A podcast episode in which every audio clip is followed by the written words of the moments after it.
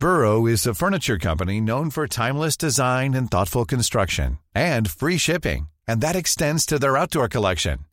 Their outdoor furniture is built to withstand the elements, featuring rust-proof stainless steel hardware, weather-ready teak, and quick-dry foam cushions. For Memorial Day, get 15% off your Burrow purchase at burrow.com slash ACAST and up to 25% off outdoor. That's up to 25% off outdoor furniture at burrow.com slash ACAST. I'm Sandra, and I'm just the professional your small business was looking for. But you didn't hire me because you didn't use LinkedIn jobs. LinkedIn has professionals you can't find anywhere else, including those who aren't actively looking for a new job but might be open to the perfect role, like me. In a given month, over 70% of LinkedIn users don't visit other leading job sites. So if you're not looking on LinkedIn, you'll miss out on great candidates like Sandra. Start hiring professionals like a professional. Post your free job on linkedin.com/people today. Hey Dave. Yeah, Randy. Since we founded Bombus, we've always said our socks, underwear and t-shirts are super soft. Any new ideas? Maybe sublimely soft. Or disgustingly cozy. Wait, what? I got it. Bombus. Absurdly comfortable essentials for yourself And for those facing homelessness. because one purchased equals one donated. Wow, did we just write an ad? Yes. Bombas. Big comfort for everyone. Go to bombas.com slash ACAST and use code ACAST for 20% off your first purchase. سلام.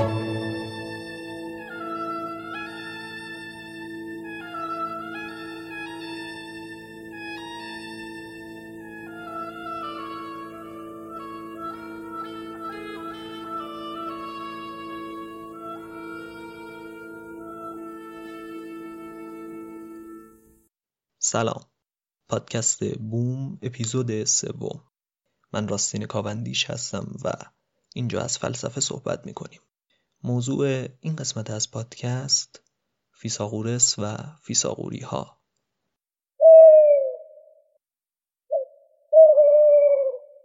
فیساغورس به لحاظ اثرگذاری و جریانی که بهش نسبت داده میشه احتمالا یکی از مهمترین انسانهاییه که پا بر روی زمین گذاشته.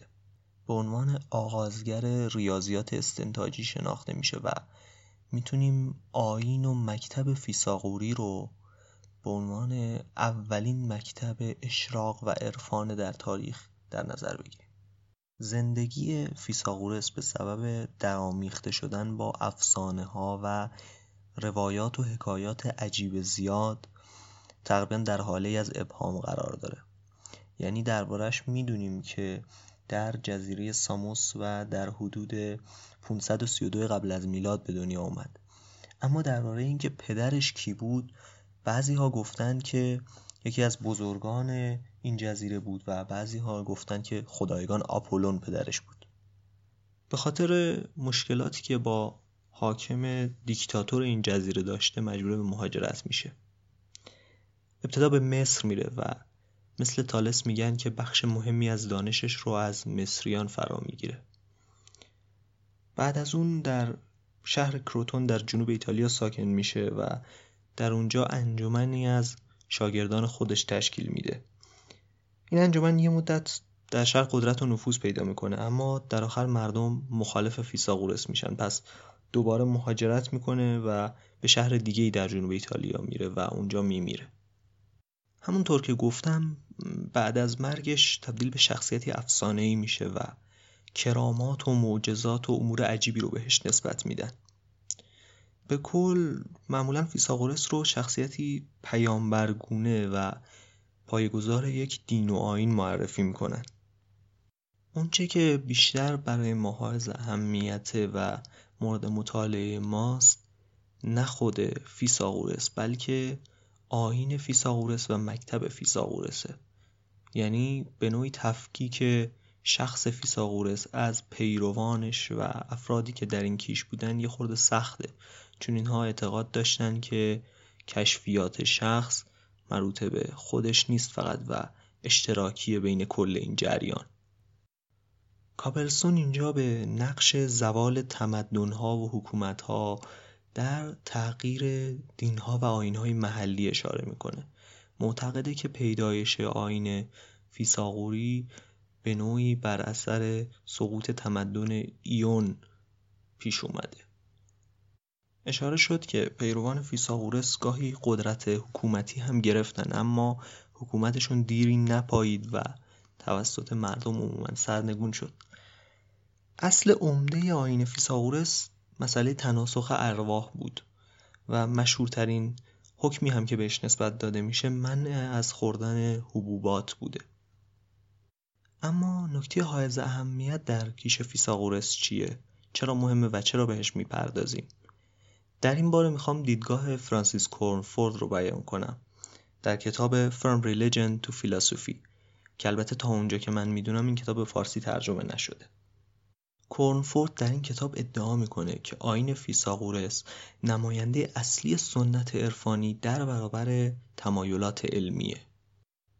سنت عرفانی یا همون آین اشراق یک همچین تمایزی رو ما امروز حتی در فلسفه اسلامی هم داریم. یعنی جریان اشراق رو داریم و جریان عقلگرا رو داریم به اصطلاح. شاید عنوان اشراق برای مخاطبینی که کمتر پیش از این فلسفه مطالعه کردن یکم ناآشنا باشه. اما حتما با جریان عرفان خودتون آشنایی دارید.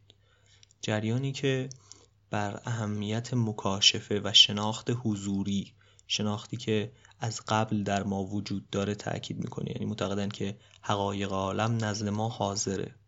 اعتقاد دارن که شناخت حقایق عالم در خود ما وجود داره و به این طریق این مسائل رو بدیهی تلقی می‌کنن در مقابل اینها جریان عقلگرا قرار داره.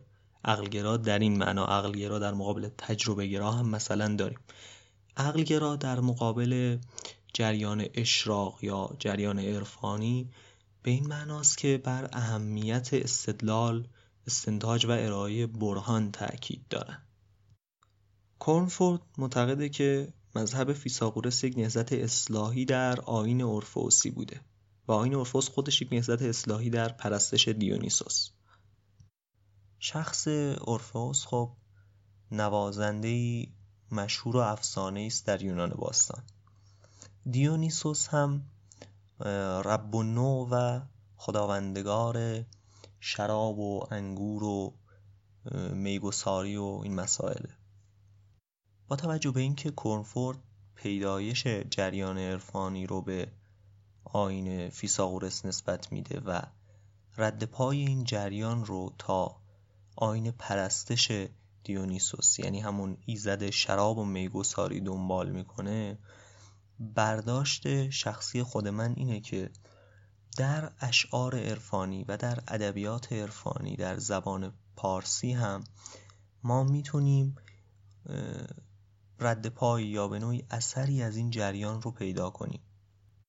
ارز کردم که این نوعی برداشت شخصیه و ممکنه اساساً بیپایه باشه اما حتما تایید می‌کنید که یکی از مزامین بسیار مهم در ادبیات عرفانی در زبان پارسی اشاره به باده و می و میگساری و ساقی و شرابه. فکر می‌کنم این موضوع تأمل بیشتر و بررسی گسترده تری رو میطلبه. به هر طریق جهت مطالعه بیشتر درباره ورود سنت اشراق و عرفان به شعر پارسی هم مقالات استاد شفیع کتکنی رو توصیه و سپارش می‌کنم جهت مطالعه. به خصوص کتاب زبان شعر در نصر صوفیه و مقاله عقل ورزیدم و عشقم به ملامت برخواست در این کتاب که به طور مفصل به ورود جریان عرفان در ادبیات پارسی پرداخته و واقعا مقاله جالب و شایسته دقتیه.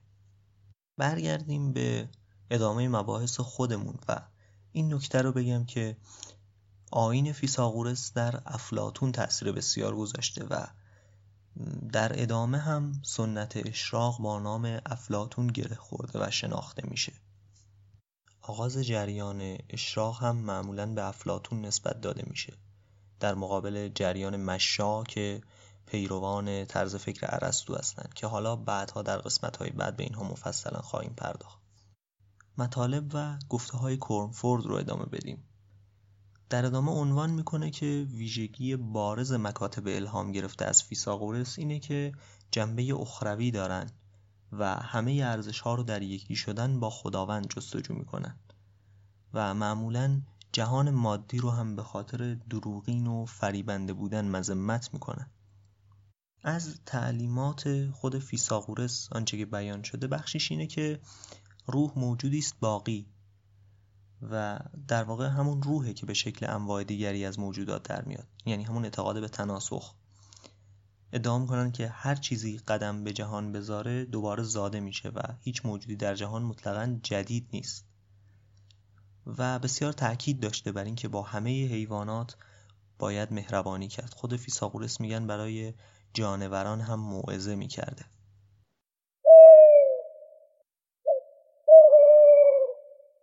از وضعیت جامعه فیساغوریان اندکی صحبت کنیم. اول اینکه زن و مرد در این جامعه کاملا برابر بودن و مساوات جنسیتی به نوعی حاکم بود. دوم اینکه این جامعه نوعی جامعه اشتراکی بود. و نه تنها در اموال با همدیگه شریک بودن بلکه در دانش و کشفیات هم شریک بودند. نکته خیلی مهمیه و جامعه فیساغوری ها از این جهت نمونه نادریه. همین باعث شده ما امروز درست ندونیم که مثلا کشف رابطه فیساغورس که بسیار مشهوره در علم ریاضی یا کاربرد اعداد در موسیقی کشف خود فیساغورس و ابداع خود فیساغورس یا یکی دیگر از اعضای این جامعه. این اصلا مشخص و معلوم نیست. به این دلیل که اینها کشفیات رو مشترک بین کل جامعهشون می‌دونستن و در خارج از خودشون هم خب مردم گفتن این رو فیساغوری ها ادعا و کشف کردن. فلذا درست مشخص نیست که دقیقا چه شخصی این کار رو انجام داده. مالکیت اشتراکی خب حتما مطلعید که بسیار محل چالش و بحث بوده. اما مالکیت اشتراکی داده ها و اطلاعات هم مسئله بسیار مهم و چالش برانگیزیه که شاید در آینده بیش از این هم سر و صدا بکنه و محل بحث و مناقشه باشه. چون احتمالا در آینده فرصت و محلی نباشه که درباره این مسئله صحبت بشه به صورت کوتاه الان اشاره ای داشته باشم. شاید خاطرتون باشه که سال 2013 خبر خودکشی آرون سوارتز نابغه‌ای که گفته می‌شد نقش مهمی در شکلگیری پروتکل RSS در سن 14 سالگی داشته سر صدای زیادی کرد. از جهت این پروتکل RSS خب حق بزرگی به گردن ما پادکسترها و مایی که اهل پادکست هستیم داره.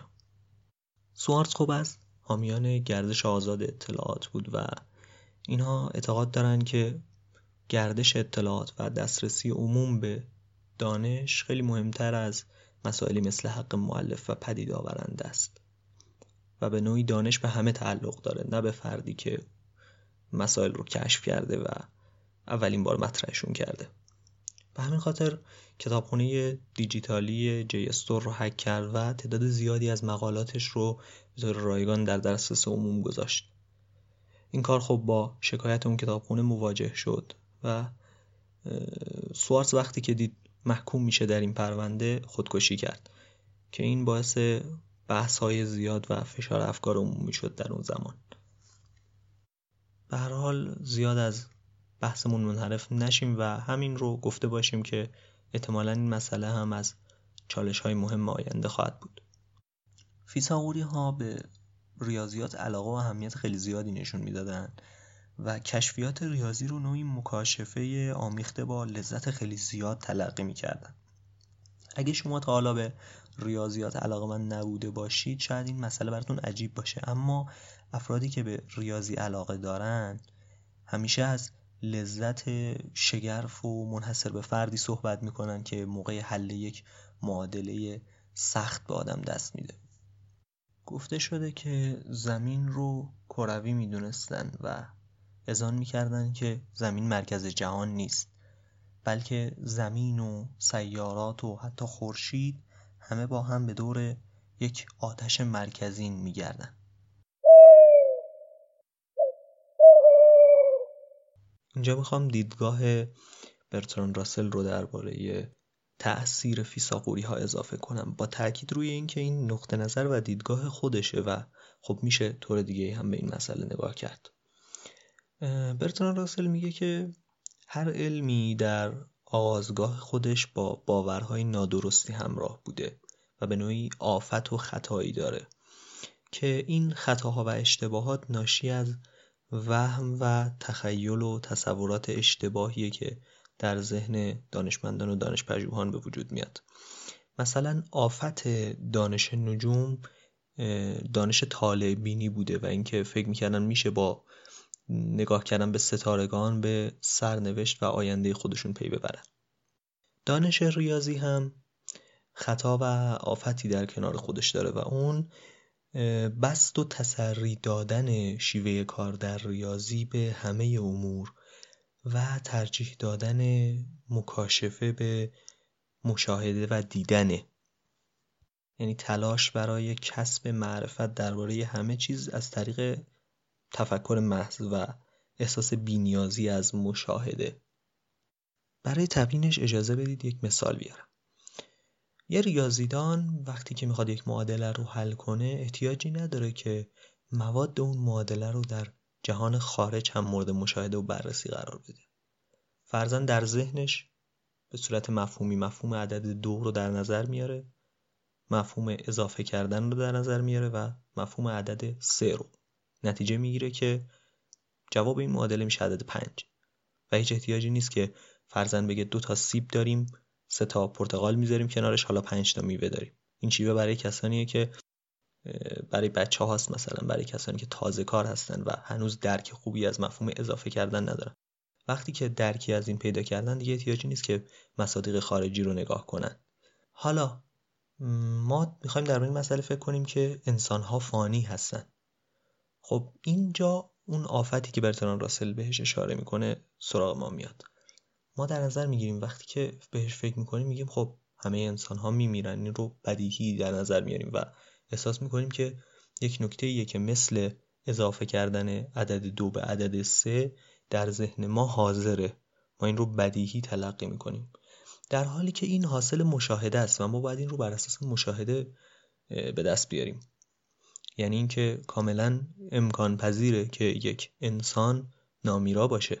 از جهت عقلی ما می‌تونیم انسان نامیرا رو تصور کنیم و بدیهی نیست که هر انسانی باید بمیره. پس چطور نتیجه می‌گیریم؟ پس چطور می‌فهمیم و چطور نزد ما مسلمه؟ همه مردم می‌دونن و اعتقاد دارن که همه یک روزی میمیرن. خب این با مشاهده است. چون ما تا حالا هر انسانی رو که دیدیم و باهاش آشنا بودیم میرا بوده و در آخر روزی مرده و همه انسان هایی هم که الان زنده هستن این توقع رو دارن که روزی به کام مرگ کشیده بشن. و این همون آفتیه که برتران راسل بهش اشاره می‌کنه. تسری دادن و بست دادن شیوه کار در ریاضی یعنی شیوه کار ذهنی به همه امور. و این تصور که ما می‌تونیم هر چیزی رو در ذهن خودمون حل کنیم و احتیاجی به مشاهده نداریم.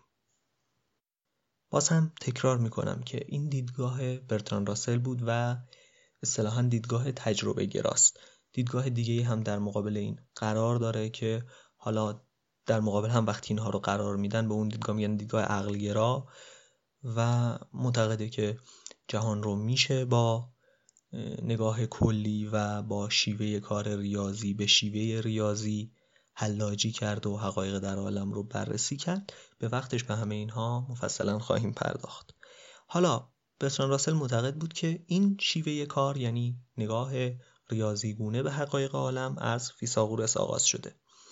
خود فیساغورس خب گفته که همه چیز عدد است. برخلاف ملتی ها که یادمون هست اونها اعتقاد داشتن که مادت الموادی وجود داره که یک چیز مادیه. فیساغورس پایه‌گذار این شیوه شد و جهانی رو معرفی کرد که میشه بهش فکر کرد. اما نمیشه بهش دید. یعنی جهان بیکرانه ای رو در نظر گرفت. جهان روحانی رو در نظر گرفت. و برخلاف ملتی ها که گفتیم معتقد بودن خمیر مایه یا مادت المواد یک عنصر مادیه. مسئله رو از این فراتر برد و ادعا کرد که جهان تشکیل شده از اعداده. در نهایت اینکه نظرگاه ها و تفاسیر مختلفی از فلسفه فیساغورس و فیساغوری ها وجود داره و با توجه به تعدد و تکسر و آشفتگی منابع اولیه نمیشه خیلی نظرگاه های دیگر رو هم تضعیف کرد. این قسمت از پادکست همینجا به پایان می‌رسه. ایام بکام. Summer's just around the corner, so give your body the care it deserves with Osea's best-selling Andaria algae body oil. Created by infusing Andaria seaweed in barrels of botanical oils, it leaves skin silky soft and glowing. Plus, it's clinically proven to improve elasticity and deeply moisturize without feeling greasy. It's safe, clean, vegan skincare. Get 10% off your first order at OseaMalibu.com with code GLOW, plus free shipping on orders over $60.